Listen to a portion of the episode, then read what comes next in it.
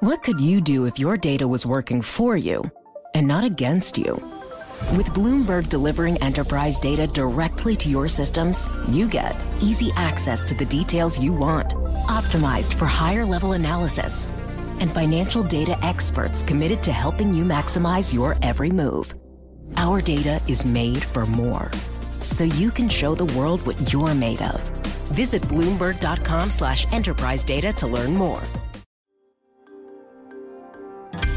Le entregamos todo lo que necesita saber para comenzar el día. Esto es Bloomberg Daybreak para los que escuchan en América Latina y el resto del mundo. Buenos días y bienvenidos a Daybreak en español. Es 28 de noviembre, soy Valentina Fuentes y estas son las principales noticias del día.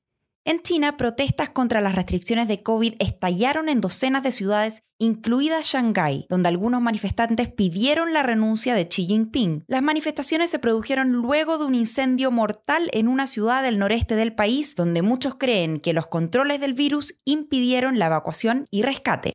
Estados Unidos otorgó a Chevron una licencia de seis meses para reanudar la producción de petróleo en Venezuela. Las sanciones habían detenido todas las actividades de perforación hace casi tres años. El cambio se produjo después de que las distintas facciones políticas en Venezuela reanudaron las conversaciones y acordaran trabajar juntos en un presupuesto para un nuevo plan humanitario. En la trama de Ucrania, Zelensky dijo que Rusia está preparando nuevos ataques para usar el invierno como arma. Dos legisladores republicanos de Estados Unidos prometieron un mayor escrutinio de la ayuda militar estadounidense a Ucrania después de que su partido tome el control mayoritario de la Cámara en enero. Y la Unión Europea está lista para reanudar hoy las conversaciones sobre la limitación de los precios del petróleo ruso. Esto luego de que la semana pasada Polonia y los estados bálticos objetaran una propuesta que consideraron demasiado generosa con Moscú. Y vamos con noticias corporativas porque Amazon cerrará parte de sus operaciones en India. Así, incluso un mercado de vital crecimiento con 1.400 millones de consumidores no es inmune a la campaña de reducción de costos de la empresa.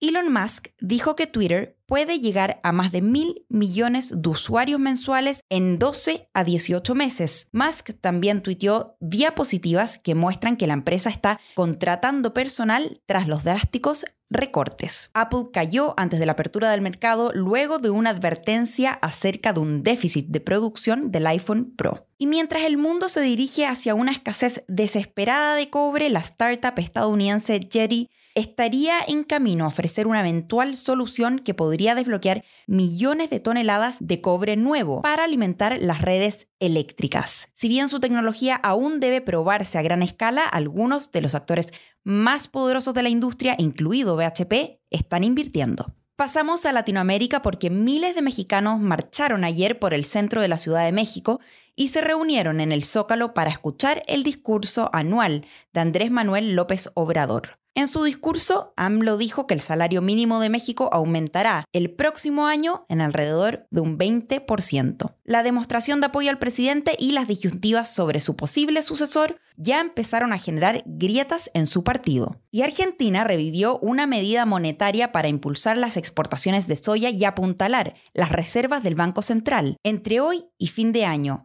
el gobierno ofrece un tipo de cambio temporal para los exportadores de soya de 230 pesos por dólar, muy por encima de la tasa oficial de 166. Es una política que el FMI ha desaconsejado en el pasado. El gobierno envió una comitiva a Washington, D.C. El presidente electo de Brasil, Lula da Silva, está de regreso en Brasilia donde se espera que tenga negociaciones presupuestarias mientras los inversionistas continúan presionándolo para que nombre a su equipo económico. Y para terminar, Bob Dylan fue atrapado infraganti. Tuvo que disculparse por usar una máquina para autografiar copias de su libro La filosofía de la canción moderna. Se suponía que estarían firmadas a mano con un valor de venta de ni más ni menos que 599 dólares, informó The Guardian. El hecho salió a la luz luego de que compradores que compartían imágenes de sus libros autografiados en las redes sociales se dieran cuenta de que las firmas eran idénticas.